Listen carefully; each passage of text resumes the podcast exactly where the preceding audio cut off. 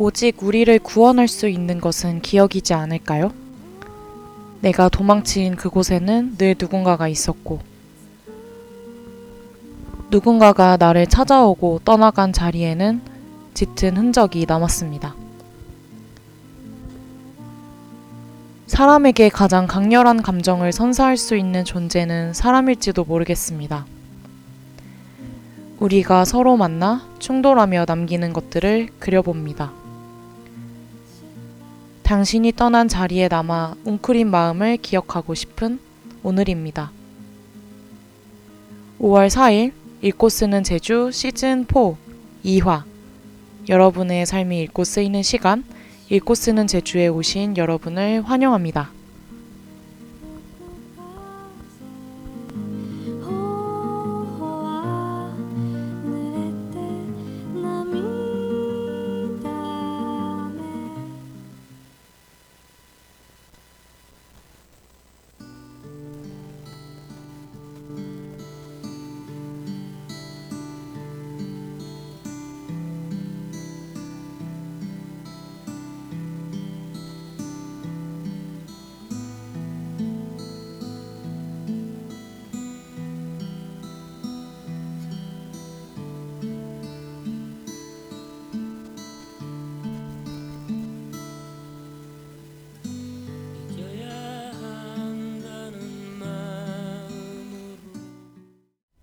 네, 안녕하세요.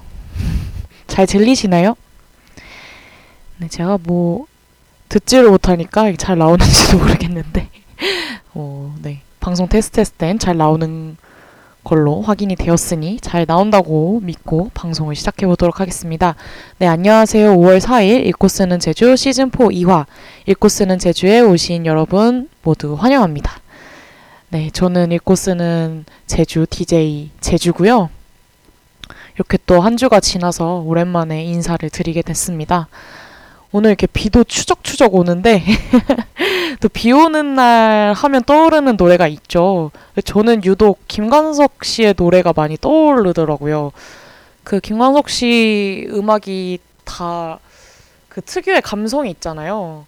가사도 너무 좋고 노랫말도 진짜 뭔가 기존의 그러니까 정말 김광석 씨 노래는 가사라는 말보다 노랫말이라는 그 단어가 더 잘 어울리는 그런 음악들인 것 같아요. 그래서 정말 시인 같기도 하고 참 사람의 마음을 이렇게 울리는 그런 음악을 하시는데 참 그런 먹먹함이 뭔가 비를 만나면 더 배가 되는 것 같아요. 그래서 마치 그게 비에 이렇게 젖어가지고 더 진한 감정선을 그려내는 그런 느낌을 주곤 하는데요.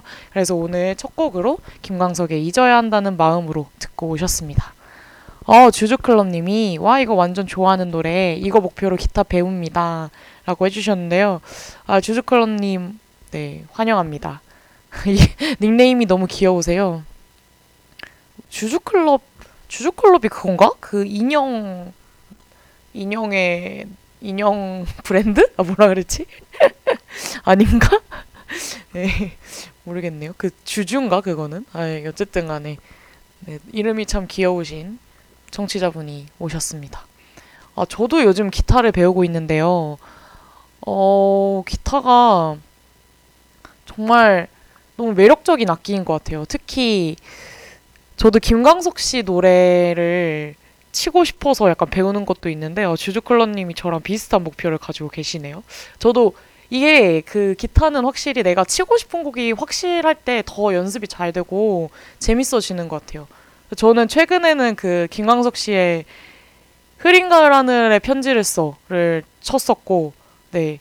그리고 또 권나무 씨의 튀김 우동이라는 곡이 있는데 그 음악이 너무 귀여워요. 그래서 뭐 가사가 튀김 튀김 우동이 다 익을 때까지만 내 곁에 있어줘 이런 노래인데 제가 그거를 꼭 기타를 치면서 노래를 부르면서 튀김 우동을 먹어야겠다라는 그 로망이 있거든요. 그래서 네 아마도 제가 기타를 조금 더 잘 치게 되면 이제 튀김 우동 익어가는 튀김 우동을 이제 앞에 두고 이제 튀김 우동 노래를 치면서 노래도 하지 않을까.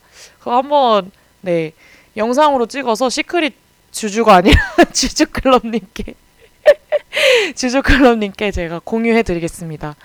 아 이게 그 댓글을 읽으면서 시크릿 주주를 봐가지고 제가 시크릿 주주라고 했네요. 정말 죄송합니다. 이게 사람 이름을 잘못 부르면 기분이 안 좋은데. 네, 아, 네, 시크릿 주주 때문에 제가 주주 클럽을 그, 네, 연상했나 봐요. 네. 어쨌든 간에. 네, 여러분 잘 지내셨나요? 저, 저 안부를 묻고 싶은데, 저는 최근에 문화 생활을 정말 많이 했어요. 공연도 봤었고요. 노매드랜드도 봤고, 노매드랜드라는 영화 아시나요?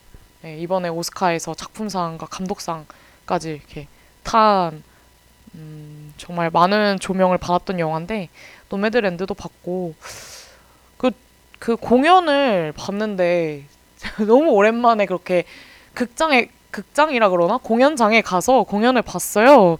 제 친구가 예술의 전당에서 일을 하고 있는데 어 그날 뭐 표가 공짜 표가 생겼다 그래서 제가 초대 손님으로 가가지고 공연을 봤었거든요.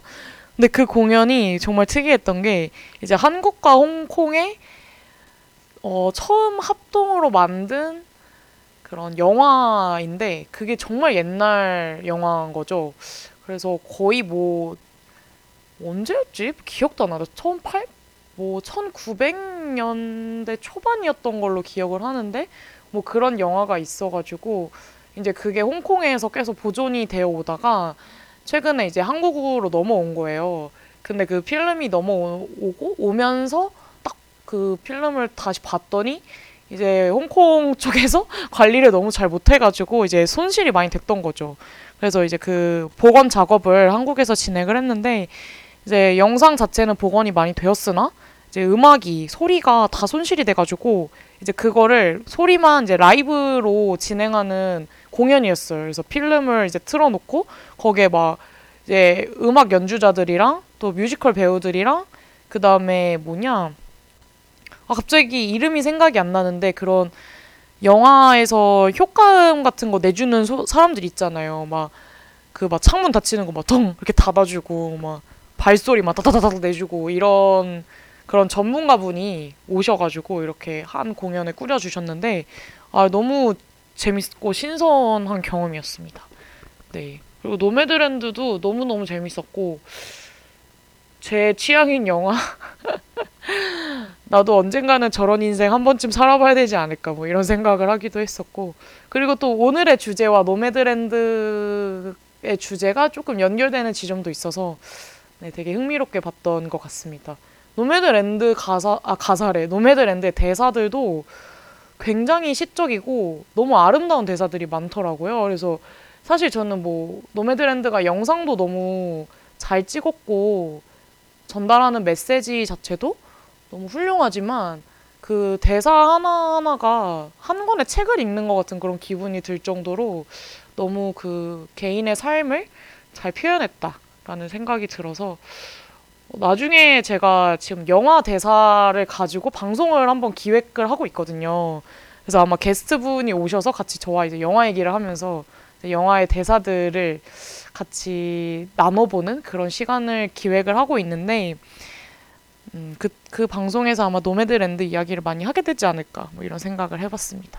아, 주주클런님이 많이 웃으시는데, 왜 웃으시는 거죠? 제가 혼자 또 떠들다 보니까 주주클런님의 웃음을 놓쳐버리고 말았네요. 아우, 뭐, 오늘도 역시 청취자가 많이 없습니다. 네. 아주, 네. 아유, 제가 이제 방송을 너무 오랫동안 하다 보니까 3년을 했거든요, 방송을. 이제 제가 방송을 한다는 행위 자체가 주변인들에게 신선함도 없고 재미도 없고 그냥 너 또 오늘 아침에도 똥 쌌니? 약간 이런 느낌으로 정말 그냥 너가 매일 하는 행위로 생각을 하더라고요. 그래서 제가 방송을 한다고 아무리 홍보를 하고 난리를 쳐도 들어주는 이 하나 없다. 네. 그래서 참 속상합니다. 근데 이렇게 오늘도 역시 주주클럽니까 가회를 하듯이 1대1 가회를 하듯이 이렇게 방송을 하고 있는 것 같은데 뭐 방송 들어주는 사람 많이 없으니까 그냥 또 대충 이렇게 하면 되겠죠. 네, 부담감도 없고 참 좋습니다. 네. 어쨌든 간에 네, 그리고 저는 뭐 그렇게 문화생활도 열심히 했고요. 뭐 운동도 열심히 하고 있고 요즘에 아주 배딱지가 아파서 참 힘드네요. 네. 그리고 오늘은 제가 또 책을 준비했는데 아 이게 읽고 쓰는 제주를 하려고 마음 먹었던 것도 사실 책을 많이 읽, 읽고 싶어서 더 많이 읽고 싶어서 한 거였는데 오히려 시간이 흐르면 흐를수록 책을 더 안 읽고 책을 소개하는 요령만 터득해가지고 제 방송을 하는 것 같기도 하고 뭐 그렇네요. 그래서 저는 요즘에 뭐 문화생활을 막 하다 보니까 더 많이 어, 풍부한 자극을 얻고 싶다라는 마음이 많이 가더라고요. 그래서 이렇게 다양한 음, 문화를 또 다양한 창작물을 더 향유하고 싶다 이런 생각도 많이 들고 그래서 책도 더 많이 읽어보려고 하고 있습니다. 제가 최, 진짜 사람들 너무 많이 만나요 요즘에. 그래서 이게 참 좋은데 사람들 자체도 저한테는 되게 큰 자극이고 너무 좋은 사람들이 많잖아요. 그래서 그분들의 이야기를 듣는 것 자체가 저한테는 참 큰 가르침이기도 한데 아 이게 사람을 너무 많이 만나다 보니까 제 시간을 효율적으로 잘 못 쓰게 되는 그런 게 있는 것 같아요. 그래서 어, 좀 효율을 생각을 많이 하면서 내가 좀 어떻게 하면 내 삶을 조직적으로 잘 살아갈 수 있을까? 뭐 이런 생각을 많이 하게 되고, 음, 그렇게 실천을 하려고 요즘 많이 노력하고 있습니다. 네. 근데 저는 왜 이렇게 사람들이 좋을까요? 막 사람들한테 맨날 관심 받고 싶고, 그리고 저는 제가 개그 욕심이 많아가지고, 항상 사람들 보면 막 웃기고 싶고, 참 되도 않는 그런 생각들을 하고 있는데, 네, 제가 참 그 저의 어떤 소명 의식이 있다면 그것은 웃음이 아닐까 뭐 이런 생각을 하면서 재치 있는 사람이 되고 싶은 것 같아요. 네. 아 그리고 요즘에는 로고송을 좀 만들어 볼까 생각하고 있어요. 우리 읽고 쓰는 제주의 로고송을 제가 한번 뭐 기타도 배우고 건반도 조금 하고 있으니까 이제 그런 걸 좀 만들어 보면 어떨까. 제가 또 아이패드도 싸가지고 그 게러지 밴드로 한번 만들어 볼까 또 생각하고 있습니다. 그 이전에 옆 방송 중에 술고래라는 방송에서 이렇게 로고송이 있었었는데 되게 좋더라고요. 그래서 진짜 방송 같기도 하고 그래서 뭐 그런 생각들을 하면서 요즘 살아가고 있는데요. 여러분들은 어떻게 지내시나요? 네. 아니, 방송을 오늘 일어나서 너무 하고 싶지가 않은 거예요. 아침에 딱 일어났는데 그 저희 옆 국장님인 한이한테 카톡이 와 있더라고요. 제주 오늘 방송에 이렇게 와 있었는데 아 그거 보자마자 너무 방송이 하기 싫어가지고 아 진짜 지긋지긋하다 이러면서 제가 어제도 음주를 했는데 이제 음주를 하고 운동을 하니까 막 근육통도 있고 막 너무 몸이 힘들어가지고 아 이제 방송 할 것도 없고 또 생각해보니까 방송 준비도 너무 안 한 거예요 제가. 그래서 아 진짜 방송하고 싶지 않다 이런 생각을 하면서 아 어차피 듣는 사람도 없는데 하지 말까? 정말 했지만 결국 그 모든 유혹을 이겨내고 이 자리에 제가 앉았는데요. 막상 마이크를 들고 이야기를 하니까 또 방송이 너무 재밌네요 들어주는 이 하나 없지만 재밌습니다 네 방송 간단한 소개와 청취 방법 안내해 드릴게요 뭐 방송을 어, 시즌 4까지 이렇게 꾸준히 들어오셨던 분들도 계시겠지만 읽고 쓰는 제주가 또 처음인 낯선 분들을 위해 방송 소개를 해보자면 읽고 쓰는 제주는 어, 우리들의 이야기를 하고 세상을 읽어나가는 방송입니다. 그래서 보통 글에 대한 이야기를 하고요. 어, 한 주는 DJ 제주인 저가 직접 쓴 글을 읽고요. 그 다음에 오는 주는 어, 보통 작가나 아니면 창작자들이 쓴 글을 씁니다. 아, 읽습니다. 그래가지고 뭐 되게 다양한 종류의 글을 읽어요. 뭐 오늘은 소설을 읽을 것이고 뭐 칼럼을 읽을 수도 있고요. 아니면 비문학을 읽을 수도 있고 뭐 정말 노래 노랫말부터 시작해서 시 정말 다양한 글을 읽어왔고 앞으로도 그럴 예정이고요. 네, 그래서 읽고 쓰는 제주를 위해 제주를 가진 읽고 쓰는 것들을 사랑하는 모든 사람들을 위한 방송이 되었으면 좋겠다라는 생각을 하면서 하는 방송입니다. 네, 그럼 방, 방송 청취 방법 안내해 드릴게요. 본 방송의 경우 PC로 청취해 주시는 분들께서는 yirb.연세.ac.kr에서 지금 바로 듣기를 클릭해 주시면 됩니다. 사운드 클라우드와 팟빵에 yirb를 검색하시면 저의 방송을 비롯해서 다양한 여배 방송을 다시 들으실 수 있으니 많은 관심 부탁드리고요. 저작권 문제로 다시 듣기에서 제공하지 못하는 음악의 경우 사운드 클라우드에 선고표를 올려놓겠습니다. 네, 더불어 엽은 이번 학기 안전하고 즐거운 방송을 위해서 마이크를 주기적으로 소독하고 모든 DJ가 마스크를 쓰고 방송을 진행하고 있습니다. 사회적 거리를 지키며 안심하고 들을 수 있는 엽이 되기 위해 항상 노력하겠습니다. 네, 그리고 현재 여앱으로는 방송을 들을 수 없습니다. 여앱 사용이 어렵고 최대한 빠르게 해결되는 대로 전달하겠다는 말씀 드립니다. 네, 아유, 힘드네요. 오늘, 네, 오랜만에 이렇게 말을 많이 하니까 힘든데, 어, 우리 주제를 얘기하기 전에 노래 한 곡 듣고 돌아오겠습니다. 어, 오늘 주제와 큰 연관이 있는 곡인데요. 에릭 클랩톤의 Tears in Heaven 듣고 다시 돌아올게요.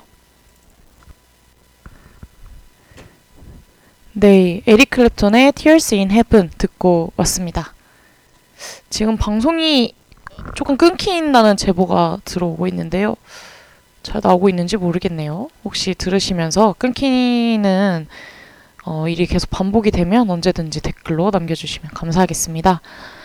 네, 그러면 뭐 저희 안부도 물었고 방송 소개도 했고 했으니 이제 일부로 들어와서 어, 주제에 대한 본격적인 이야기를 시작해 보도록 하겠습니다.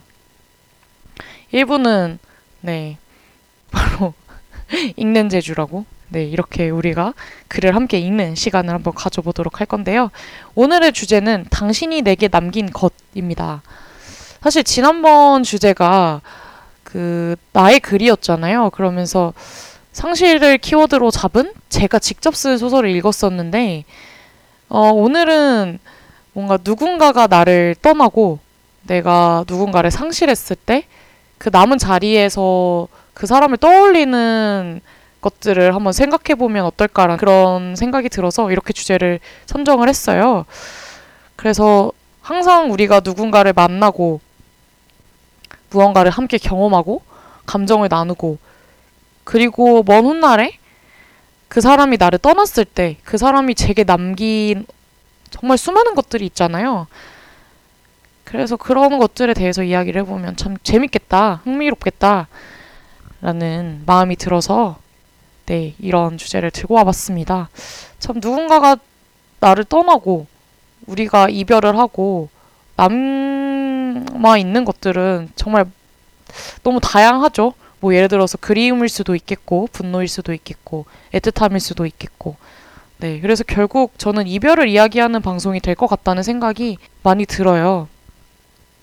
그래서 오늘의 주제는 어떻게 보면 내게 남긴 것, 내가 당신이 내게 남, 남긴 것이라는 것보다 그런 추상적인 말보다는 우리가 누군가와 이별을 할 때 경험하는 어떤 상실감에 대해서 이야기를 하는 시간이 되지 않을까. 네.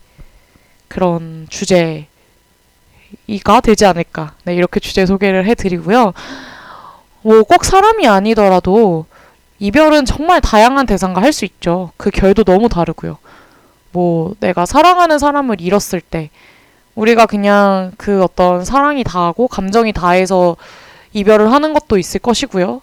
또 아니면 정말 누군가의 죽음이 될 수도 있겠고 혹은 뭐 정말 동물이 될 수도 있겠죠. 뭐 반려견이라든가 반려묘라든가 나와 함께 어떤 순간과 시간을 같이 한 어떤 존재라면 어떤 것이든 우리는 이별을 경험할 수 있다고 저는 생각을 하거든요. 그리고 또 꼭 살아있는 대상이 아니더라도 뭔가 내가 어떤 사물과 이별을 할 수도 있는 거고 어떤 공간과 이별을 할 수도 있고 어떤 시간과 어떤 한 시절과 이- 이별을 할 수도 있는 거죠.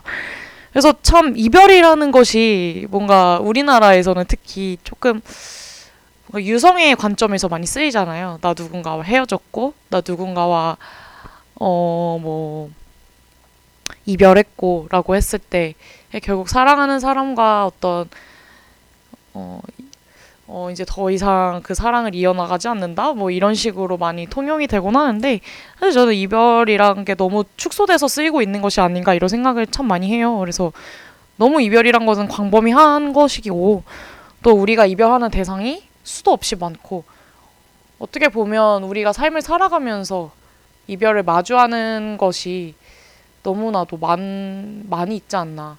우리 삶과 가장 밀착된 단어가 바로 이별이지 않을까라는 생각을 합니다. 그래서 뭐 당신이 내게 남긴 것이라는 주제에서 당신이 꼭 누군가를 특정하는 것은 아닌 것 같고요. 네. 그래서 이렇게 다양한 방식으로 이별을 조명하면서 오늘 방송을 이어나가면 좋겠습니다. 네, 요즘 저는 유독 사람에 대한 생각을 많이 해요.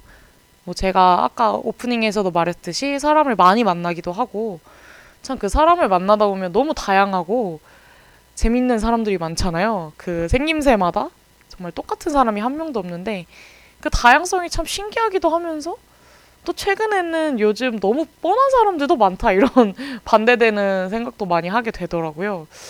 참 뭔가 전형적인 사람이 생각보다 나이를 먹어가면 먹어갈수록 많구나 이런 생각을 하게 되는데 여러분들은 어떠신가요? 네. 그리고 저는 되게 인류애가 가득한 사람 중에 한 명이라고 생각을 해요. 제가 사람을 정말 좋아하기도 하고 또 사람에 대한 애착이 되게 깊은 사람인데 뭔가 신뢰가 있죠. 사람이라면 뭔가 어느 정도의 내가 따뜻함을 가지고 애정을 가질 수 있는 존재라는 생각이 되게 가득한 사람인데 어, 최근 들어서 나쁜 사람들도 생각보다 너무 많구나를 절실히 깨닫고 있는 것 같아요. 진짜로 참 사람이라는 게 어, 그렇게 마냥 좋은 사람들만 낭만적인 사람들만 내가 사랑할 수 있는 사람들만 있는 건 아니구나라는 것을 또 깨닫고 있어서 또 최근에 이별도 되게 많이 경험을 했고요. 그냥 서서히 멀어지는 그런 경험을 많이 하게 되기도 하고 또 제가 먼저 이렇게 어떤 관계를 끊어내는 그런 경험도 많이 하게 되고 네 그러는 것 같습니다. 네 그래서 뭐 사실 헤어짐이라는 것, 이별이라는 것은 너무 다양한 층위에서 바라볼 수 있고 또 그만큼 신선하고 재밌고 흥미로운 이야기를 많이 꺼낼 수 있는 주제인 것 같아요. 그래서 오늘 그런 이야기를 같이 해보면 참 좋을 것 같고요. 참 이별이란 게 두 가지 이별이 있다고 해요. 어, 첫 번째는 내가 미안해라고 한, 하면서 헤어지는 이별이 있고 또 두 번째는 내가 고마워라고 말하면서 할 수 있는 이별이 있다고 이렇게 하는데 그 두 가지의 이별 중에서 여러분들은 어떤 이별을 많이 경험하셨는지 궁금하네요. 되게 의미심장한 말이죠. 내가 미안하다는 말과 함께 헤어지는 경우와 내가 고맙다는 말과 함께 헤어지는 경우. 저는 사실 보통 전자가 많았던 것 같은데, 어, 누군가를 만나고 헤어지면서 또 이별하면서 뭔가 앞으로는 더 고맙다고 말할 수 있는 이별을 많이 하고 싶다라는 생각이 들더라고요. 어, 그냥 내가 그 시절을 너무너무 사랑했고, 당신과 함께했던 시간을 내가 기억하고 싶다. 그 기억이 내 인생에서, 내 삶에서 얼마나 감사한 것이고, 나를 구성하는 것이 되었는지를 추억하고 싶다라는 메시지와 함께 고맙다라는 인사를 딱 하면서 떠나는 것. 아, 너무 멋진 것 같아요. 네. 그런 이별을 할 수 있는 또 사람을 더 많이 만나고 싶고, 그런 대상을 또 더 만나, 많이 만나고 싶은 것 같아요. 그래가지고 참, 네, 그런 이별에 대한 여러 생각들을 많이 하게 되는 요즘입니다. 그래서 어쨌든 간에 오늘은 그렇게 우리가 누구를 만나고 또 여러 감정을 느끼고 결국은 누군가가 나를 떠나면서 또 내가 누군가를 떠나면서 어떤 공간과 대상과 뭐 정말 시간과 내 어떤 한 시절을 떠나보내면서 남는 흔적들에 대해 이야기를 해보려고 하고 있어요. 네, 그러면 그런 이- 이별에 대한 이야기를 우리가 어떻게 해볼 수 있는가?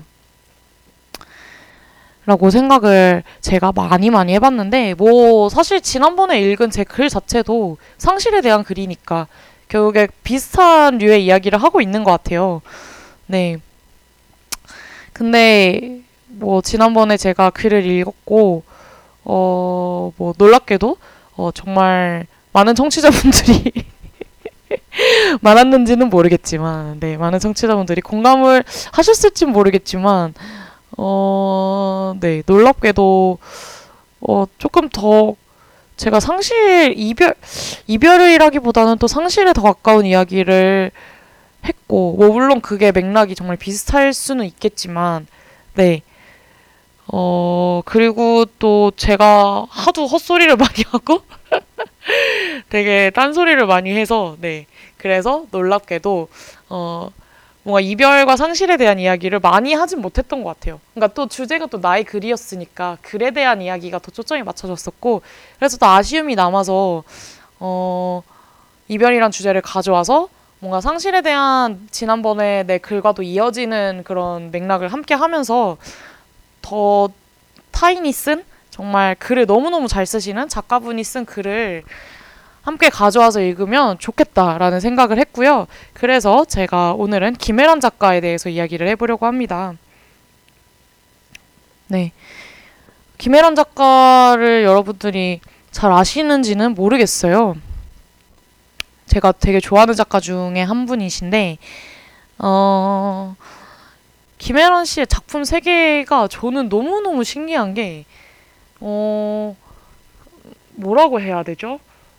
정말 특색이 뚜렷하면서도, 그리고 되게 광하고 힘 있는 문체를 사용하시면서도, 대중적인 소설을 또 쓸 때는 정말 그런 모습을 잘 바꿔서 또 되게 다양한 주제로 다양한 문체로 어, 소설을 써내려가는 작가다라고 저는 생각을 하거든요. 음, 진짜로 정말 자신의 어떤 모습을 휙휙 바꿔내는 그러니까 뭔가 누군가의 니즈에 맞게 글을 써주시는 그런 분 같다는 생각을 해요. 네. 그래서 저는 그런 면모도 전 김혜라 작가가 되게 영리하다고 생각을 하고, 네. 그래서 또 작가로서의 기능도 너무 잘 이해하고 있고 충실히 이행하고 있는 사람이 아닌가라는 생각을 많이 하는데요. 네, 오늘 소개할 책은 그렇게 많은 김혜란 작가의 히트작들 중에서 바깥은 여름과 비행운이라는 책을 다루려고 합니다. 두 책 다 단편집이에요. 바깥은 여름은 사실 너무 대중적인 서적이 되어가지고 많은 분들이 아실 거라고 생각을 하는데요. 어, 저는 개인적으로 비행운이라는 책을 더 좋아하는데, 바깥은 여름이 사실 오늘의 주제와 비행운보다는 훨씬 더 맞닿아 있는 부분이 많아서 왔고요. 또 너무 오랫동안 베스트셀러에 있기도 했었고, 또 아까도 말했듯이 김혜란 작가의 어떤 그런 대중적인 면모를 너무 많이 볼 수 있는, 그러니까 정말 그런 어떤 모두가 공감할 수 있고 모두가 울 수 있는 그런 포인트들을 잘 잡아서 그런 장면을 어, 정말 아릿하게 서술하는 그 작가의 능력이 너무 탁월하게 담겨 있는 책이라고 생각을 해요. 그래서 바깥은 여름을 오늘 주제와 너무 잘 어울리고 읽어보면 좋겠다라는 생각이 들어서 가져왔고요. 사실 비행운은 또 어떻게 보면 오늘 주제와는 그렇게 연관이 크지 않을 수도 있다고 저는 생각을 해요. 그러니까 뭔가 바깥은 여름이 어, 그 이별이라는 주제, 누군가를 상실한다는 것, 어떤 것을 내가 잃어버린다는 것, 뭔가 소멸하에 가는 모든 것에 대한 이제 다양한 방식의 이야기를 모아놓은 거라면, 그래서 저는 그 바깥은 여름에 정말 많은 단편이 있지만 그 단편을 아주 본질적으로 꿰뚫는 그런 주제가 있다고 생각하고 그 주제가 바로 상실과 이별이라고 생각을 하는데요. 네. 그래서 아 그래서 저도 참 제가 소설을 쓸 때 상실을 키워드로 썼었는데 어 바깥은 여름에서 많이 음 모티브도 얻었었고 되게 영향을 많이 받았던 것 같아요. 네. 그런 생각이 드네요. 근데 반면에 비행우는 오히려 삶을 조명하는 느낌이 더 강하죠. 그러니까 물론 바깥은 여름도 삶의 여러 모습들을 담았지만 어, 소외되고 가려진 사람들의 삶을 정말 적나라하게 드러내면서 좀 하이퍼 리얼리즘에 가까운 네, 그런 르포의 형식 같은 소설이다라는 생각을 많이 했었는데 바깥은 여름이 되게 잔잔하고 뭔가 서정적이고 울림이 부드럽다면 비행운 같은 경우는 정말 마음을 정말 쾅쾅 내려치는 것 같은 문장들이 많고요. 힘이 훨씬 더 강하고요. 네. 뭔가 작가가 이 글을 통해서 내가 분명히 너에게 전하고 싶은 메시지가 있다라는 어떤 강렬함이 느껴지는 책이거든요. 그래서 저는 너무 놀라웠어요. 사실 저는 김혜란 작가는 바깥은 여름을 처음 보면서 접하게 됐었는데 실망을 많이 했었거든요. 왜냐면 바깥은 여름에 대한 명성이 너무 잦아있고 김혜란 작가가 뭐 이상문학상이라든지 너무 큰 상들을 휩쓸고 다니시던 때였고 또 뭐 두근두근 내 인생 같은 것이 영화화 되기도 했고 정말 우리나라에서 거의 뭐 여성 작가로서는 뭐 물론 수많은 여성 작가분들이 있지만 정말 이름을 날리는 되게 훌륭하신 작가분이잖아요. 근데 제가 사실 소설을 잘 원래 안 읽는 스타일인데 이때 바깥은 여름을 어, 뭐 그때 추천해 주는 사람들도 너무 많았고 이별이라는 주제를 그렇게 다룬다고 했어가지고 그게 너무 궁금 한 마음이 크게 들어서 제가 제주도에서 아직도 생각나요. 제가 제주도에서 두 달 정도 산 적이 있었는데 그때 이제 알라딘에서 중고 거래로 네, 그 제주도 산간 지역 있잖아요. 그 제주도나 산간 지역은 뭐 배송비 얼마를 더 받습니다. 뭐 그런 그런 게 있는데 이제 그 배송비를 제가 네, 다 감당하면서까지 이렇게 배송을 시켜서 바깥은 여름이라는 책을 봤던 게 기억이 나요. 그래서 사실 저한테는 더 특별한 책이기도 하네요. 그렇게 생각해 보니까. 제가 바다에 바다 앞에 그 선베드 같은 거 깔고 네, 거기 누워가지고 이렇게 파도 소리 들으면서 바깥은 여름을 읽었던 기억이 나는데 그래서 저한테는 특별하고 많은 기억들을 불러 일으켜주는 책이지만 또 반면에 이 책을 다 읽고 나서 내용 자체는 조금 실망을 많이 했던 것 같아요. 제가 그때 당시에 그 이별에 대한 깊이를 그렇게 크게 생각하지 않았던 사람이었던 것 같기도 하고 또 뭔가 소설의 문체에 그렇게 감명을 많이 받았던 적이 없어서 그랬던 것 같기도 하고 네 그냥 너무 너무 서정적이다? 너무 소설이 매가리가 없다? 약간 이런 생각을 좀 많이 했었었는데 나중에 다시 한번 읽은 적이 있었어요. 근데 그때는 또 되게 다르게 다가오더라고요. 네 그런데 비행운의 경우는 읽으면서 아 이게 바로 김혜란 작가의 어떤 힘이구나 이게 김혜란 작가의 본 모습이구나 이런 생각이 들 정도로 너무 그 날것의 어떤 거침? 파워? 그런 게 느껴지더라고요. 그래서 저는 너무너무 신기했었고 어떻게 같은 작가가 쓴 글인데 이렇게나 다를 수가 있지? 그러니까 첫 번째로 흥미로웠고 두 번째는 제가 김혜란 작가한테 기대했던 것들 그리고 제가 뭔가 김혜란 작가의 개성이라고 생각했는데 바깥은 여름에서 잘 드러나지 않았던 그런 것들이 비행운에서는 극대화돼서 나타나면서 어 비행운이 너무너무 매력적인 소설로 다가오더라고요. 그래서 네 어쨌든 간에 그래서 비행운을 제가 바깥은 여름과 함께 가져왔습니다. 네, 그래서 오늘은 그 두 소설을 한번 다뤄보려고 해요. 시간이 많이 없어서 네, 제가 또 뒤에 일정이 있거든요. 그래서 시간이 많이 없어서 아마도 단편 중에서 제가 가장 인상 깊게 읽었던 단편 하나하나 이렇게를 다룰 것 같은데요. 뭐 책 소개와 함께 어, 그 외의 단편들도 간략한 이야기를 좀 꺼내 보려고 합니다. 그러니까 이제 소개 한번 들어보시고 나중에 책, 책을 직접 읽어 보시면 더 좋을 것 같아요. 네. 김혜란 작가는 참 진짜 그런 면에서 너무 대단하신 분 같고 정말 뭔가 읽으면 읽을수록 이 작가에 대해서 더 알고 싶다라는 생각이 강해지는 그런 작가인 것 같습니다. 네, 참 너무 멋있는 분이신 것 같아요. 제가 소설을 작정하고 쓰고 책을 낸다면 그런 비행운 같은 책을 내고 싶다라는 생각을 참 많이 했었는데, 음, 네, 되게 그런 모습을 확 바꾸는 것도 너무 멋있고 부럽고 어떻게 또 진짜 비행운을 쓴 작가가 바깥은 여름이나 두근두근 내 인생 같은 책을 썼는지 너무 신기해요.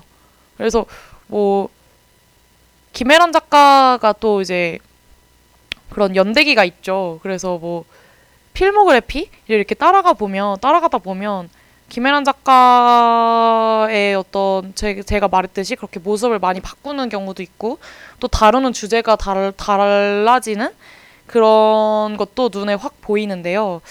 바깥은 여름 같은 경우는 이제 세월호 사건 이후에 김혜란 작가가 너무 이제 그 사건 자체에 충격을 많이 받고 정말 세계가 세계관이 무너지고 새롭게 재탄생하는 그런 과정을 겪었다고 합니다. 그래서 이제 세월호 작가 이- 세, 세월호 작가를 세월호 죄송합니다. 세월호 사건 이후에 이제 작가님이 어 뭔가 상실과 이별에 대한 그런 강렬한 인식이 생기신 것 같고 실제로 그런 인터뷰를 제가 보기도 했었고 네 그리고 이제 어떤 글을 내가 써야 되고 내가 어떤 이야기를 사회에 던져야 되냐라는 고민을 깊게 하셨다고 해요. 이제 그러면서 많은 혼란의 시간이 있었고 그 이후에 나온 책이 바로 바깥은 여름이라는 책인데요. 네. 뭔가 어떤 장면과 그 사람이 이별을 하고 누군가를 잃고 나서의 어떤 강렬하고 그 순간에 정 순간에 그 짙은 어떤 끈적하는 그런 감정들을 너무너무 잘 소서, 묘사를 하고 서술을 해 나가시면서도 우리가 잃어가는 것들, 잃는 것들이 인- 한 인간에게, 한 개인에게 얼마나 많은 것들을 남기고 가는가를 계속 계속 이야기를 하는 책이에요. 그래서, 네. 그리고 또 그런 것들을 우리가 기억하고 그런 것들이 절대로 삶에서 뭔가 시간이 해결해 준다던가 희미해져 가지 않을 것이라는 그런 메시지를 또 던지는 그런 책이라고 저는 생각을 하는데, 음, 그런 면에서 제가 오늘 뭐 오프닝에서도 이야기했듯이 기억이란 게 너무너무 우리 삶에선 중요한 가치이고 행위이다라는 생각을 하게 돼요. 기억이라는 것. 사실 세월호 사건을 이야기할 때도 리멤버라고 하잖아요. 리멤버 0416 이렇게 얘기를 하면서 진짜 우리의 삶에 있어서 우리를 구원할 수 있는 것은 결국 기억이지 않을까라는 생각을 참 많이 하게 되는 요즘입니다. 그래서 내가 분노했던 것들, 내가 아파했던 것들, 내가 너무너무 고통스러웠던 것들, 혹은 이해가 안 갔던 것들. 네, 정말 수많은 부정적인 감정, 그리고 또 내가 너무 아파했고, 사랑했고, 애틋하게 여겼던 것들을 결국에 기억하는 것이 내 삶을 구원할 수 있는 마지막 과정이지 않을까라는 생각을 해요. 네. 그런 저의 생각들이 있는데, 어, 청취자 여러분은 어떻게 생각하시는지 모르겠네요. 네, 그래서 뭐, 참, 최근에 한국 여성 작가들이 많이 조명을 받고 있고, 어, 작가님들이 정말 그런 능력들이 두드러지게 정말 그 뛰어난 어떤 문체나 그리고 뭐 이야기하는 주제들도 그렇죠. 선정하는 주제들도 뭐 소수자나 사회적인 이슈를 많이 다루면서 그런 여성 작가들의 역량이 되게 많이 두드러지는 요즘인데 김혜란 작가는 그 중에서도 되게 독보적인 이미지를 가지고 계시는 것 같고요. 또 최근에 또 제가 진짜 소설을 안 읽는데 막 요즘 한국 여성 작가들 소설이 너무 재밌고 흥미로운 게 많아서 계속 읽게 되더라고요. 그래서 뭐 정세랑 작가나 뭐 최은영 작가나 뭐 이런 작가님들 글을 많이 읽는데 정말 뭐 그런 분들과는 정말 다른 에너지를 갖고 계시는 것 같아서 네 그런 것들을 한번 읽어보면 좋을 것 같습니다. 그래서 어떻게 이렇게 같은 이야기와 같은 이별이라는 어떤 사람의 어 사람 사이의 어떤 관계나 감정을 이렇게 다루면서도 이렇게나 서술하는 방식이 다르고 그럴 수 있는지 너무 신기한 것 같아요. 최은영 작가 같은 경우는 이제 뭐 내게 무해한 사람 이런 소설을 읽었었는데 너무 영화를 보는 것 같은 느낌이 들 정도로 그 장면 장면을 탁월하게 서술하시고 그 어떤 인간의 흘러가는 감정 중 하나를 딱 포- 포착해가지고 그 감정 하나만 미시적으로 파 내려가는 작가라고 생각을 하거든요. 근데 반면에 또 김혜란 작가 같은 경우는 되게 거시적인 사회 구조나 혹은 뭔가 개인의 감정보다는 개인이 맞닥뜨린 어떤 사건을 너무 묘사를 잘 하시고 그 구조의 관계성이라든가 그로부터 개인이 얻는 어떤 상실과 아픔 같은 것, 고통 같은 그런 감정들을 마치 이게 개인의 이야기가 아니라 우리 사회의 어떤 우리가 가- 함께 책임지고 바라봐야 할 모습이다라는 그런 메시지를 던져주는 그런 작가인 것 같아요. 그래서 저는 그런 게 너무 신기하더라고요. 그렇게 개인의 이야기를 하고 어 정말 장면 삶의 장면 장면을 이야기하면서도 동시에 뭔가 김일환 작가는 좀 더 뭔가 숲을 보는 것 같은 느낌이라면 네 그쵸 내게 무해한 사람 같은 경우는 되게 정말 그런 나무 한 그루 한 그루를 뽑아가지고 그 뿌리를 막 분해보고 이파리를 들여다보고 뭐 이런 느낌의 작가님이라고 저는 생각을 해가지고 그런 면에서 김혜란 작가님이 되게 뭔가 이렇게 마초적인 느낌이 있는 것 같기도 해요. 뭔가 여성 작가면서도 뭔가 여성 작가의 어떤 특유의 그런 서정적인 모습?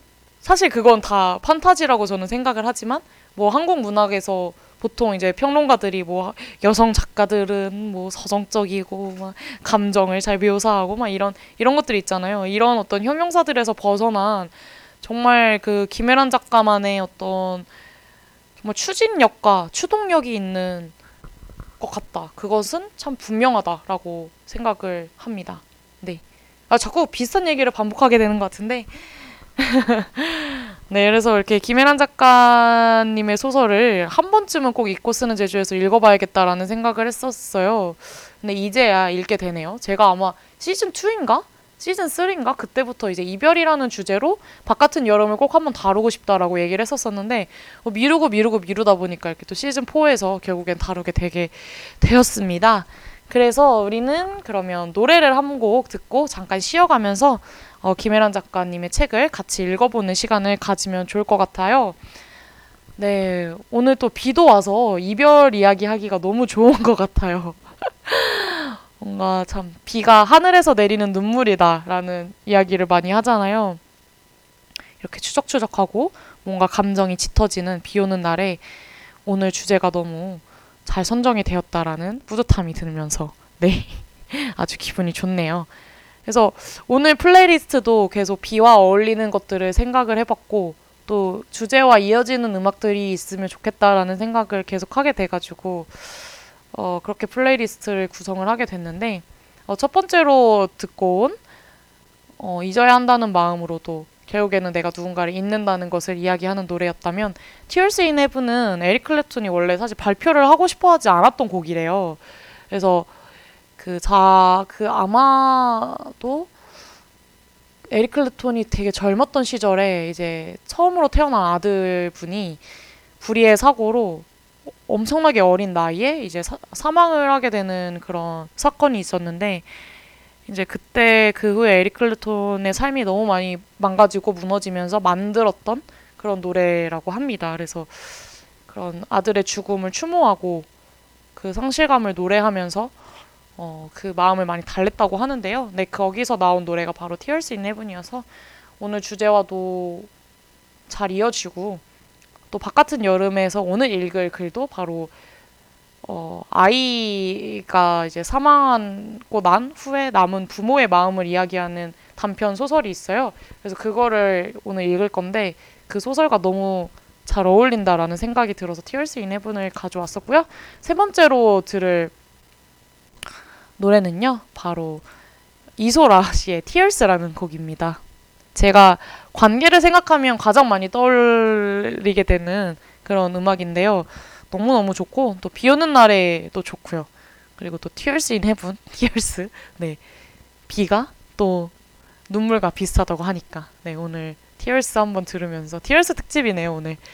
네, 그래서 이소라의 Tears 듣고, 또 이별과 비와 많은 것들을 또 여러분 머릿속에 스쳐 지나가는 얼굴들과 마음들을 이렇게 잡아내면서 네, 기억을 하는 시간이 있었으면 좋겠습니다. 그러면 이소라의 Tears 듣고 다시 돌아와서 네, 글 한번 읽어보도록 할게요. 네, 이소라의 Tears 듣고 오셨습니다. 네, 크하 님이 오, Tears라고 댓글을 남겨주셨네요. 티얼스 좋아하시나 봐요. 저도 좋아하는데. 네, 우리 주제 얘기도 했고 오늘 당신이 내게 남긴 것이라는 주제로 비 오는 날 어울리는 네, 짙은 우리들의 이별하고 난 후에 감정들, 남는 감정들에 대해서 또 남는 흔적들에 대해서 이야기를 하고 있습니다. 네, 여러분은 지금 고품격 글 방송 읽고 쓰는 제주 시즌 4 2화를 듣고 계십니다. 저는 DJ 제주고요. 네, 그러면 이제 본격적으로 한번 글을 읽어보려고 해요. 어, 제가 아까도 말했듯이 오늘은 김혜란 작가의 바깥은 여름과 비행운이라는 책을 읽으려고 하는데요. 먼저 바깥은 여름을 책을 한번 펼쳐보도록 할게요. 제가 아까도 아까도 말씀드렸듯이 제주도에서 산간 지역, 제주 및 산간 지역 추가 뭐냐 배송료를 내고 네, 받았던 제주도에서 읽었던 책인데요. 네. 바깥은 여름은 어, 아까도 말했지만 그 이별이라는 주제가 이 책을 아예 전체를 다 관통을 하고 있어요. 그래서 입동, 노찬성과 에반, 건너편, 침묵의 미래, 풍경의 쓸모, 가리는 손, 어디로 가고 싶으신가요? 라는 어, 총 7개의 단편 소설로 이루어져 있는데요. 어, 진짜 너무 신기한 것 같아요. 너무 다양한 상실과 이별을 다루거든요, 이 책에서. 그래서 와, 처음에 제가 물론 내용 자체에 되게 실망을 많이 한 것도 있었지만 뭔가 이렇게 뭔가 그 소설이라고 하면 느껴지는 음, 뭔가 이렇게 어, 어떤 어떤 되게 사사로운 듯한 그런 느낌이 저는 있어요. 그러니까 음, 책이라 함은 내게 어떤 울림을 줘야 하고 항상 내가 배울 수 있는 다양한 것들을 나한테 메시지를 던져줘야 되는데 사실 소설 자체는 정말 삶 그 자체를 서술하는 것에 가깝잖아요. 그러니까 그러다 보니까 전 옛날에 약간 소설이나 문학을 좀 무시했던 경향이 있었거든요. 왜 소설을 굳이 읽지? 그냥 내가 살아가는 삶 자체가 소설이 아닌 건가? 막 이런 생각을 하기도 했었고 사실 비문학이 훨씬 더 저한테는 뭔가 배울 것이 많고 나를 가르치는 것들 중에서 더 받아들이고 내가 흡수할 수 있는 것들이 많다라는 생각을 했었었는데 음 뭔가 바깥은 여름이 그런 면에서 저는 아 뭔가 조금 실망스럽다라는 생각도 했지만 이 모든 책 모든 소설들을 다 읽고 나서 드는 생각은 아 이별이라는 하나의 주제를 가지고 이렇게나 많은 상실을 조명할 수 있구나. 아 정말 너무 탁월하고 대단하신 분이다라는 생각을 했던 것 같아요. 그래서 정말 다양한 이야기들을 하는데요. 뭐 입동 같은 경우는 이제 자식을 스- 어, 자식이 사망하고 난 후에 이제 자식을 상실한 부모의 마음에 대해서 쓰고 있고 노찬성과 에반 같은 경우는 또 이제 찬성이가 이제 에반이라는 강아지를 만나고 이제 아- 강아지가 죽은 후에 어떤 어, 그런 찬성의 감정이라든지 그 강아지와의 어떤 이별의 과정을 서술하는 글이고요. 또 침묵의 미래 같은 경우는 이제 이상문학상을 받은 작품인데 언어라는 것이 상실되어가는 과정을 그리고 있습니다. 저는 침묵의 미래가 사실 이 책 중에서는 가장 인상 깊었긴 했었던 것 같아요. 그러니까 와 정말 사실 우리가 상실이나 뭐 헤어짐을 생각하면 보통 어떤 스테레오타입이 발동을 하잖아요. 내가 누군가를 잃는다. 어떤 하나의 뭔가 살아있는 존재를 잃는다라는 생각을 하는데 뭔가 언어가 이렇게 소멸되는 과정도 정말 우리 세계에서는 정말 하나의 큰 상실이자 이별이겠구나라는 생각을 많이 하게 되면서 어, 그거 자체가 되게 울림이 크더라고요. 그리고 뭐, 뭐 그 이후에는 뭐 진짜 뭐 남편의 죽음이라든지 아니면 연인이 헤어지는 과정을 담은 글도 있고요. 그래서 이렇게나 다양한 이별을 다루고 있는 책입니다. 어, 네. 크한 님이 건너편 너무 좋아요 라고 해주셨는데 크한 님도 바깥은 여름을 읽으셨나 봐요. 네. 저는 건너편도 저도 진짜 좋아하는 글인 것 같아요. 맞아요. 건너편 참 좋죠. 저는 하지만 어, 오늘 제가 선택한 글은 건너편이 아니라 바로 입동입니다. 어, 아까도 이야기를 잠시 했던 것 같은데, 음, 그 세월호 사건 이후에 이제 김혜란 작가의 작품 세계가 많이 변형됐고 뭔가 새롭게 재탄생하는 계기가 되었다 라는 이야기를 했었죠. 아, 입동도 바로 그런 어떤 불의의 사고를 겪은 한 가족의 이야기를 그리는데요. 입동을 읽으면서 저도 많이 많이 울었던 기억이 납니다. 세월호 사건을 너무 많이 닮아 있는 글이기도 하고요. 되게 그 어떻게 이렇게 그 감정을 잘 녹여내고 이야기할 수 있는가. 그리고 과연 진짜 자식을 잃은 부모에게 우리가 할 수 있는 위로가 무엇일까라는 생각을 많이 하게 하는 작품이에요.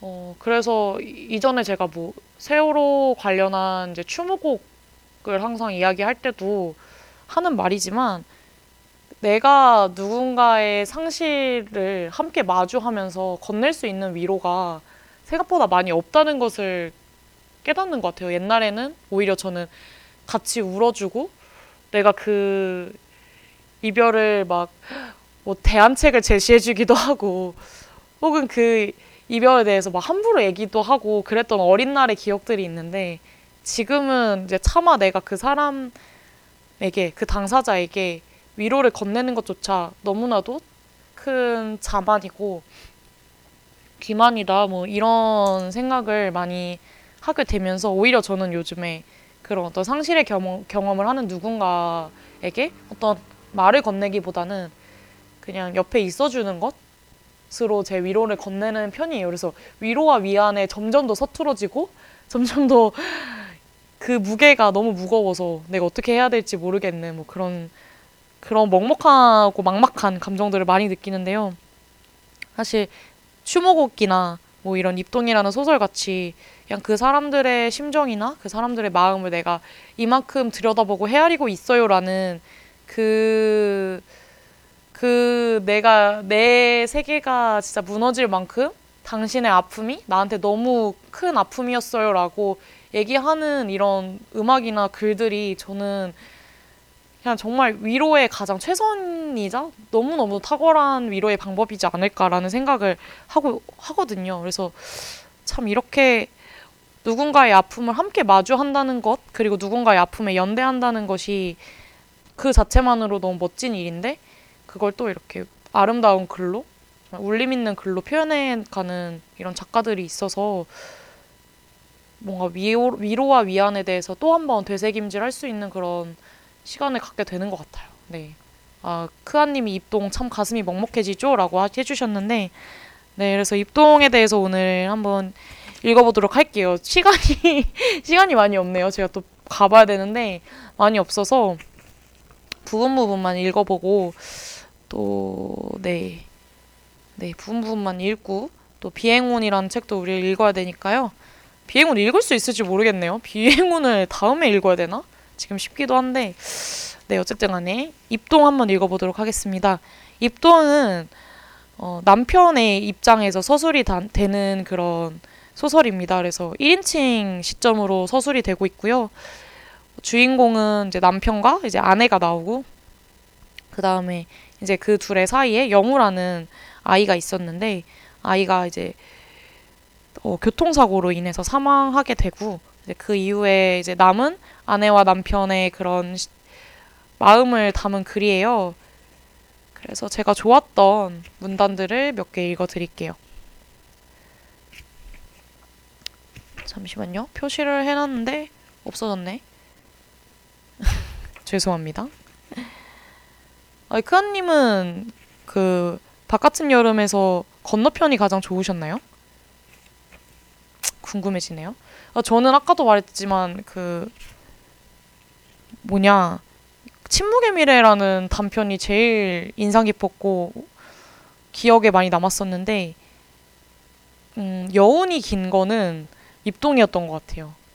그리고 자꾸 생각하게 되고 가장 감정적으로 몰입해서 읽었던 것도 입동이어가지고 오늘은 입동을 가져왔는데 뭐, 그, 뭐 그렇게 생각하다 보니까 결국 제가 제일 좋아하는 글이 입동이지 않을까 뭐 이런 생각도 하게 되네요. 네, 각설하고 글을 한번 읽어보도록 하겠습니다. 아내와 나는 복분자 액이 터진 날의 일을 따로 입에 올리지 않았다. 어머니는 다음 날 바로 본가에 내려갔고 우리는 평소와 다름없는 나날을 보내려 애썼다. 그러니까 어제와 같은 하루, 아주 긴 하루, 아내 말대로라면 다 엉망이 되어버린 하루를 가끔은 사람들이 시간이라 부르는 뭔가가 빨리 감기 한 필름 마냥 스쳐가는 기분이 들었다. 풍경이, 계절이, 세상이 우리만 빼고 자전하는 듯한 점점 그 폭을 좁혀 소용돌이를 만든 뒤 우리 가족을 삼키려는 것처럼 보였다. 꽃이 피고 바람이 부는 이유도 눈이 돋고 새순이 돋는 까닭도 모두 그 때문인 것 같았다. 시간이 누군가를 일방적으로 편드는 듯 했다. 지난 봄, 우리는 영우를 잃었다. 영우는 후진하는 어린이집 차에 치여 그 자리에서 숨졌다. 52개월. 봄이랄까, 여름이란 걸, 가을 또는 겨울이란 걸 다섯 번도 보지, 못하, 보지 못하고 했다. 가끔은 열불이 날 만큼 말을 안 듣고 말썽을 피웠지만 딱 그 또래만큼 그랬던. 그런 건 어디서 배웠는지 제 부모를 안을 때 고사리 같은 손으로 토닥토닥 등을 두드려주던. 이제는 다시 안아볼 수도 만져볼 수도 없는 아이였다. 무슨 수를 쓰든 두 번 다시 야단치, 야단칠 수도 먹일 수도 재울 수도 달랠 수도 입 맞출 수도 없는 아이였다. 화장터에서 영우를 보내며 아내는 잘 가라앉고 잘 자라 했다. 다시 만날 수 있는 양손으로 사진을 매만지며 그랬다.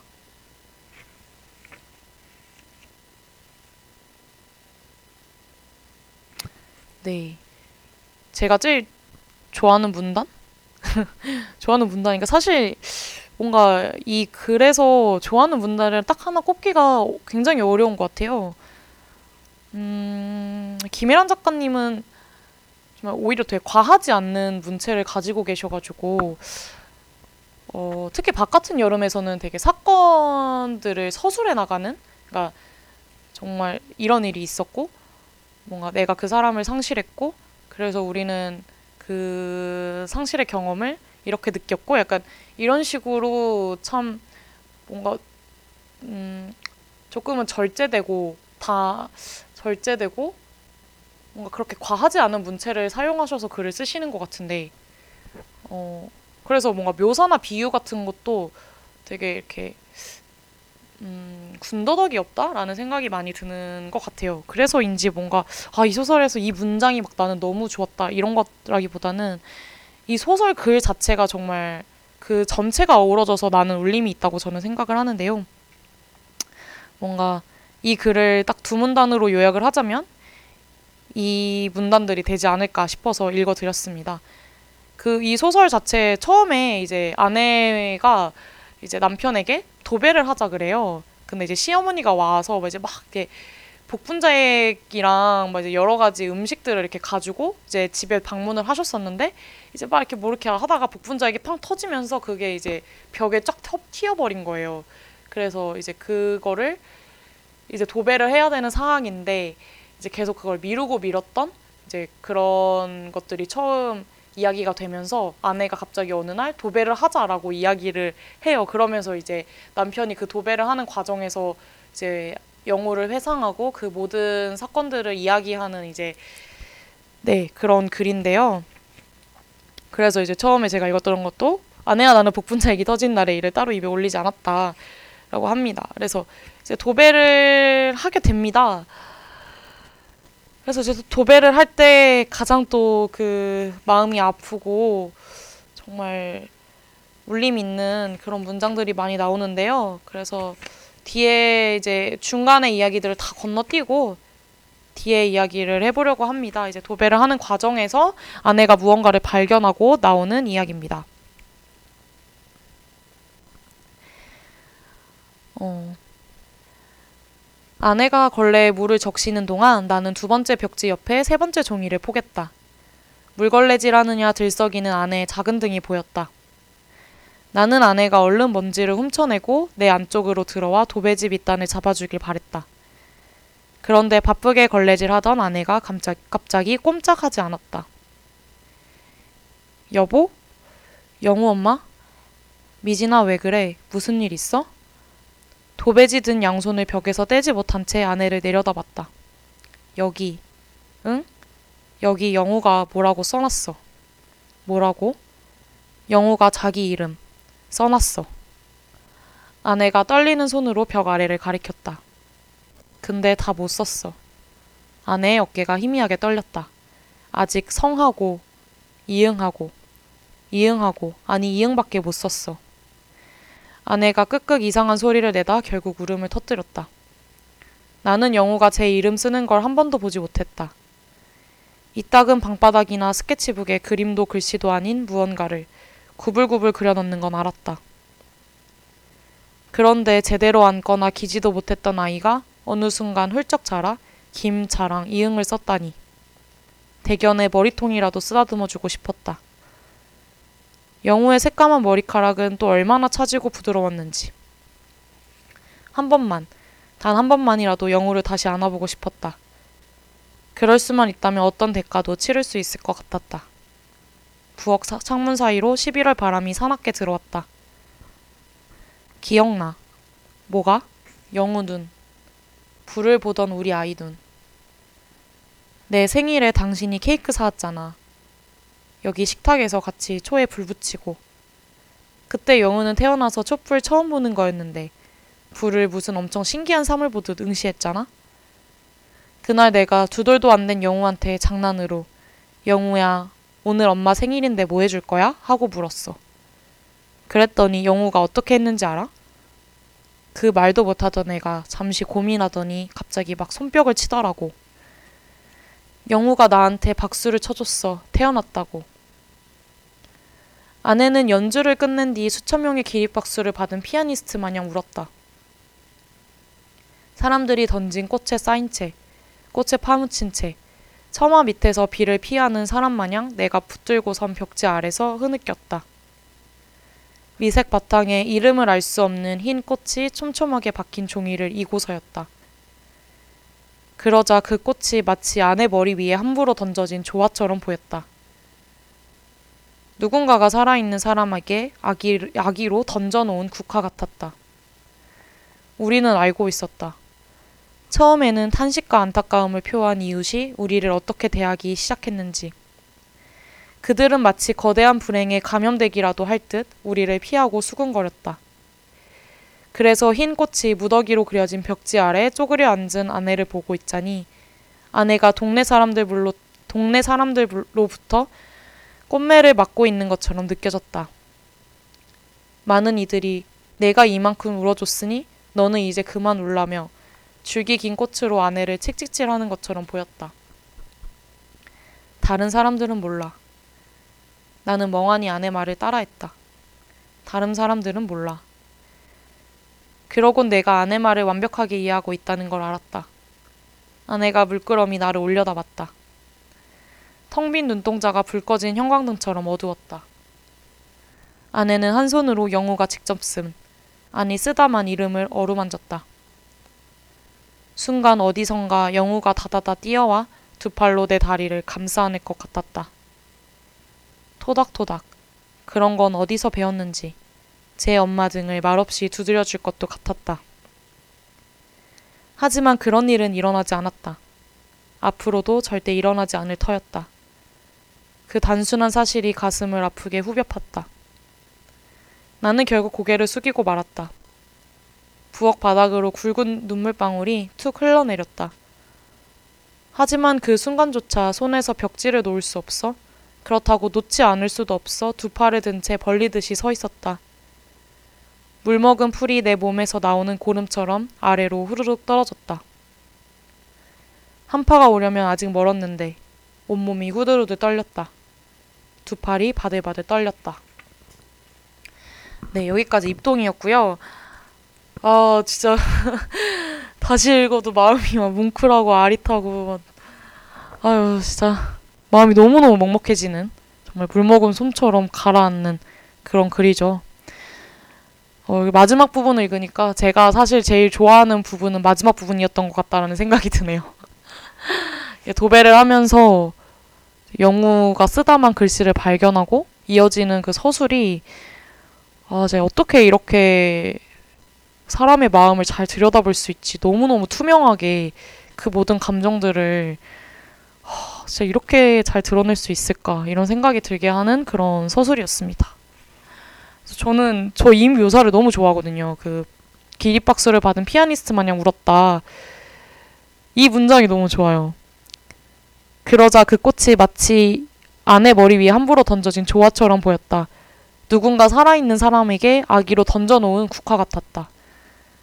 아, 이 문장이 저는 진짜 너무 와닿기도 하고, 그 누군가의 죽음과 상실이 살아있는 어떤 사람에게는 진짜 하나의 또 죄이자, 죄는, 아, 그러니까 죄처럼 느껴지는 어떤 그 진짜 그 상처, 상처와 그 흔적들을 계속 진짜 삶의 죄처럼 계속 이고 가야 되잖아요. 그 감정과 그 삶의 어떤 뭐라 그러죠? 삶의 이치라고 해야 될까요? 삶의 그 무거움을 이렇게 한 문장으로 너무 멋지게 표현하신 것 같아서 참 이 문장을 봤을 때 너무 감탄을 했던 기억이 나네요. 네. 어, 원래 그 비행운 제가 원래 소개해드리려고 했던 비행운 같은 경우는 묘사가 정말 많이 나와요. 그러니까 물론 비행운이 조금 더 되게 사회 의제를 더 적나라하게 드러내기도 하고 또 뭐 아까 제가 비행운과 바깥은 여름을 비교하면서 말했듯이 훨씬 더 날것의 어떤 거침없는 힘이 드러나는 느낌이라면 또 웃기게도 바깥은 여름보다 훨씬 더 묘사나 비유가 많거든요. 그래서 되게 뭐뭐처럼 그랬다, 뭐뭐처럼 그랬다. 이게 작가의 초기작이어서 그런가 싶기도 한데요. 뭔가 입동에서 오히려 뭐뭐처럼 이- 뭐뭐 마냥 이런 식의 비유를 많이 많이 썼더라면 더 몰입이 깨지고 그 울림이 덜했을 것 같은데 김혜란 작가가 그런 면에서 정말 영리한 작가다라는 생각이 들고 뭔가 그만큼 진짜 작가의 어떤 글 이야기하는 발화 방식, 글을 쓰, 써내려가는 방식이 많이 바뀌었구나라는 생각도 많이 들게 되네요. 약간 가수들이 아티스트들이 자신의 음악을 할 때 뭐 창법이 바뀌거나 뭔가 편곡의 방법이 바뀌는 것처럼 김혜란 작가도 그 김혜란 작가만의 어떤 발자취가 있었고 그 발자취는 계속해서 변해왔다라는 거를 실감할 수 있는 소설인 것 같아요. 네. 그래서 아, 씨 어떻게 이런 글을 써내려 가실 수 있는지 진짜 그리고 또 이런 말을 하잖아요. 이웃들이 자신들을 어떻게 대하기 시작했는지 마치 거대한 불행에 감염되기라도 할 듯 우리를 피하고 수군거렸다. 정말 그런 어떤 내가 정말 인생에서 씻을, 씻을 수, 씻어낼 수 없는, 절대로 잊을 수 없는 그런 아픔을 사회가 또 사람들이 얼마나 가볍게 다루고 우리가 이 사람을 진정으로 위로하고 그 아픔을 어떻게 기억해야만 하는지에 대한 메시지도 던지고 있는 것 같아요. 저는 이 글이 그렇게 읽혔었거든요. 그래서 저 또한 내가 누군가의 아픔을 마냥 소비하고 있지 않는, 않은지, 누군가의 아픔을 마냥 시혜적으로 바라보고 그 사람들의 아- 아픔의 아주 작은 일부라도 한없이 가볍게 이해하고 있진 않은지 이런 생각을 하면서 되게 반성을 많이 했던 기억이 나요. 정말 그래서 작가의 이런 말들이 나한테는 되게 회초리 같았고 나를 되게 방성하고 성찰하게 하는 말들이었던 것 같다라는 생각이 드네요. 네. 아휴, 그래서 저는 그런 것 같아요. 사실 상처라는 거, 아픔이라는 것, 기억이라는 것들이 되게 가치 중립적인 어, 단어들이라고 생각을 해요.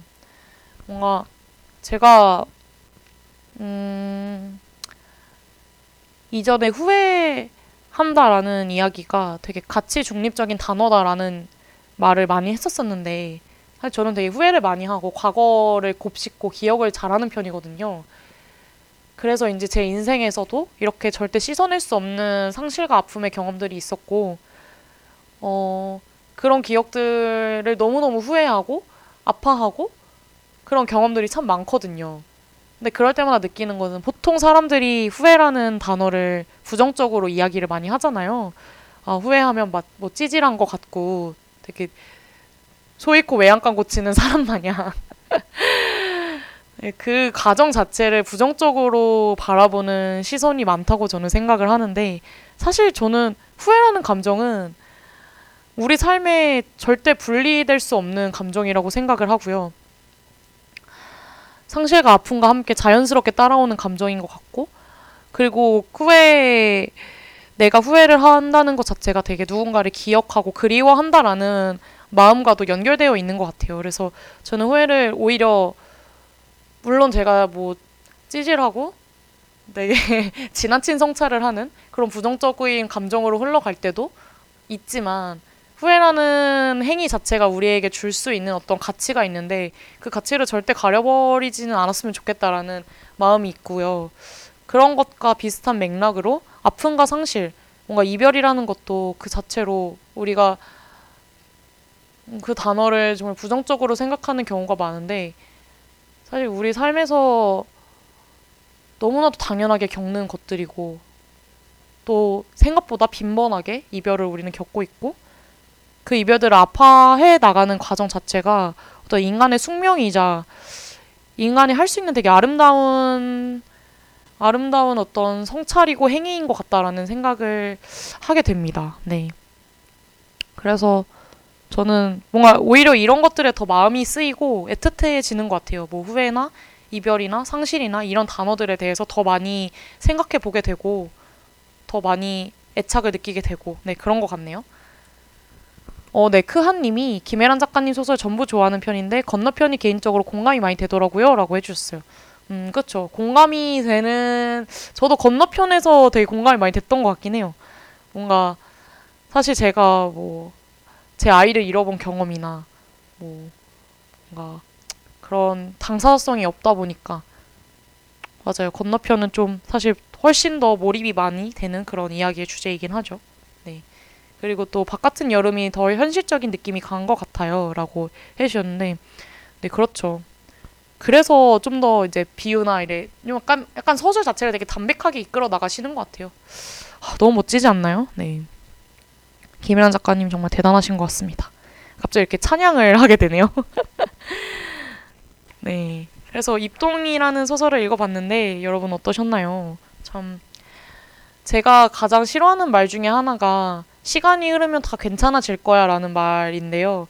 물론 시간이 무언가를 해결해 줄 때도 있지만 저는 삶의 어떤 흔적들 당신이 내게 남기고 간 정말 그 뚜렷한 어떤 상흔은 절대 지워지지 않을 거라고 생각을 하고 그거는 히- 무엇이 와도 신이 와도 정말 절대적인 어떤 것이 와도 절대 지워지지 않을 것이라고 생각을 해요. 그리고 해결되지도 못할 것이라고 생각을 하고 그래서 저의 상처도 저는 옛날에 그냥 제가 겪었던 어떤 트라우마나 상처 같은 것들을 그냥 마냥 지워버리고 싶었고 그냥 그것과 내 삶을 이렇게 분리해서 그 상처의 기억을 뭔가 나의 삶에서 이렇게 뜯어내서 내가 너무 멀쩡하고 괜찮고 그냥 마, 그냥 행복하고 그런 상처는 전혀 없었던 완전 무결한 나의 삶, 나라는 개인이 된 것 마냥 그렇게 살아가고 싶었었거든요.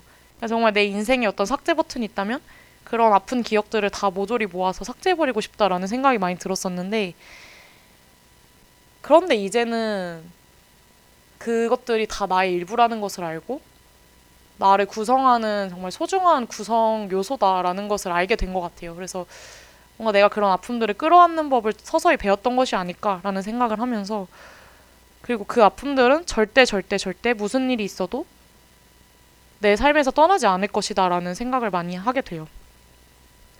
네. 그래서 여러분들도 어떤 아픈 기억이 있고 상실의 기억이 있다면 그 기억에 우리가 감사할 순 없겠지만 그 기억을 내 삶에서 절대 뜯어낼 수 없다는 것, 그리고 그렇게 떠나간 누군가를 기억하고 아파하는 것 자체가 우리 삶에서 뭔가 불가피한 일이다. 거스를 수 없는 일이다. 그리고 그런 것을 우리가 정확히 이해하고 누군가가 상실을 경험한 자신의 이야기를 내 앞에 꺼내 놓았을 때, 그 상처를 드러냈을 때 절대 영우의 부모님의 이웃 사람처럼은 되지 말자. 시간이 해결해 줄 거라라는 그런 단순하고 가벼운 이야기나 그런 정말 타인의 이야기이기 때문에 할 수 있는 그런 네. 정말 아픈 상처들을 또 한 번 주지 말자. 가벼운 이야기를 가벼운 답변을 하지 말자라는 그런 말을 하고 싶다는 생각이 드네요 갑자기. 네 참네 네, 그렇죠. 그래서 참 우리가 살아간다는 거는 그런 기억들을 계속 계속 아까도 말했듯이 내 죄인 것처럼 끌어안고 그거를 지고 살아가는 것이 아닐까라는 뭔가 아릿한 마음이 저린 그런 이야기를 해봤습니다. 네, 아유 오늘 원래 비행운까지 이야기를 하려고 했는데 시간이 없어가지고 제가 비행운은 또 다루지 못했습니다. 저는 항상 왜 이럴까요? 제가 제가 바로 ENTP거든요. 제가 제가 MBTI가 ENTP인데 아 이게 P들은 이래서 안 됩니다. 아무리 계획을 세워도 절대 못 지키고 항상 이렇게 끝나게 되는 어, 네 그런 오늘도 방송을 아 두 개 소설 빠르게 읽으면 되겠다라고 했는데 절대 못했죠. 네. 오늘 방송 어떠셨는지 모르겠어요. 아, 이별과 상실에 대해서 훨씬 더 깊은 이야기를 많이 나누고 싶었는데 생각보다 또 이렇게 제 마음에 차지 못했던 것 같아요. 다음에 또 기회가 된다면 이런 이야기들을 더 강하고 또 무겁고 또 축축하게 이렇게 이야기를 해봤으면 좋겠는데요. 오늘 또 비도 오는데 이렇게 저와 방송 함께 해주셔서 너무너무 감사하고요. 어, 음, 네. 이별에 대한 상처를 또 상실의 경험을 우리 머릿속에 정말 이렇게 누가 도장을 꾹 눌러 놓은 것처럼 강하게 남는 그런 마음들과 얼굴들이 있잖아요. 그런 사람들을 떠올려 보는 하루가 되면 좋지 않을까라는 생각을 합니다. 그런 것들이 바로 우리의 삶의 흔적을 더듬고 기억하는 시간이겠죠. 그런 시간들은 저는 우리 사회에서 너무너무 많이 필요한데 우리가 그럴 만한 어떤 그런 우리의 기억에 푹 젖어서 누군가를 추모하고 누군가를 사랑할 기회를 많이 안 주는 것 같아요. 그래서 오늘만큼은 또 그런 하루가 되어 보면 어떨까 싶습니다. 네. 그리고 너무 제가 부족한 사람이라 여러분들의 상처와 아픔에 공감은 못하지만 언제든지 그런 아픔과 상실의 경험이 있다면 읽고 쓰는 제주에 오셔서 마음 놓고 편하게 떠들어 주시면 좋겠고요. 그 아픔을 나누어 주면 너무 좋을 것 같습니다. 그리고 그런 아픔은 우리 모두에게 있고 절대 특수한 것이 아니고 그런 모두의 경험들이 모여서 또 하나의 위안을 만드는 거잖아요. 그래서 저는 열심히 옆에서 뭔가 섣부른 조언이나 위로보다는 열심히 들으면서 네, 그런 삶 전체를 끌어안을 수 있는 사람이 되고 싶은 것 같아요. 네, 저도 요즘 그런 생각을 많이 하고요. 제가 참 취약하고 연약한 동물이라고 생각을 하는데, 어, 그런 연약한 마음을 계속 계속 들여다보고 어루만지는 과정이 제 삶의 일부가 된 것 같고, 네, 시간이 지나도 해결해주지 않을 것들, 제가 죽을 때까지 끌어안고 갈 것들을 계속 저라는 사람의 하나로 받아들이는 그런 네, 시간이 되고 있는 것 같아요. 그래서 제가 점점 강해지는 것을 느끼고 제가 점점 괜찮은 사람이 되어간다는 것을 또 느끼는 것 같습니다. 네. 그래서 여러분들한테도 제가 그런 사람이 되었으면 좋겠고요. 그런 저의 바람을 이렇게 비 오는 날에 빗소리와 함께 전하면서 오늘 방송 마치도록 하겠습니다. 마지막에 들을 곡은 바람 어디에서 부는지 라는 곡인데요. 루시드 폴의 노래고요. 이 노래에서 산다는 게 나를 죄인으로 만드네라는 가사가 있어요. 사, 사, 살아가는 게, 살아가는 게 나를 죄인으로 만드네. 이런 곡이 있는데, 이런 노랫말을 한번 곱씹으시면서 우리의 삶이, 삶 자체가 우리를 얼마나 죄인으로 만들고 그 삶이라는 과정에서 수많은 상실을 경험하고 있구나라는 것을 아련하게 네 그렇게 기억을 짓게 해주시면 좋을 것 같습니다. 그러면 오늘 방송 여기서 마치고요. 마지막 곡과 함께 저는 이만 물러가 보도록 하겠습니다. 좋은 하루 되시고요. 비도 오는데 모두 안전 귀가하시고요. 네 오늘 하루도 읽고 쓰는 제주 함께 해주셔서 감사합니다. 여러분의 삶이 읽고 쓰이는 시간 읽고 쓰는 재주를 가진 모든 이들을 기다립니다. 다음 주는 아 다음 주는 아마도 일기라는 주제를 할 것 같은데요. 제가 원래 지난번에 일기라는 주제로 오늘 방송을 하겠다고 했는데 갑자기 제가 떠올려 보니까 아 오늘은 책을 읽는 날이구나 해가지고 이제 김혜란 작가 책을 가져왔었고 아마 다음 주는 일기라는 주제로 할 것 같은데 지금 제가 게스트 섭외를 계속 하고 있어가지고 또 모르겠어요. 아마 어, 주제가 바뀔 수도 있고요. 뭐, 여러 가능성을 열어놓고, 네. 다음 주에 다시 찾아오도록 하겠습니다. 아, 마무리 멘트를 다시 할게요. 네. 여러분의 삶이 읽고 쓰이는 시간, 읽고 쓰는 재주를 가진 모든 이들을 기다립니다. 여러분, 안녕.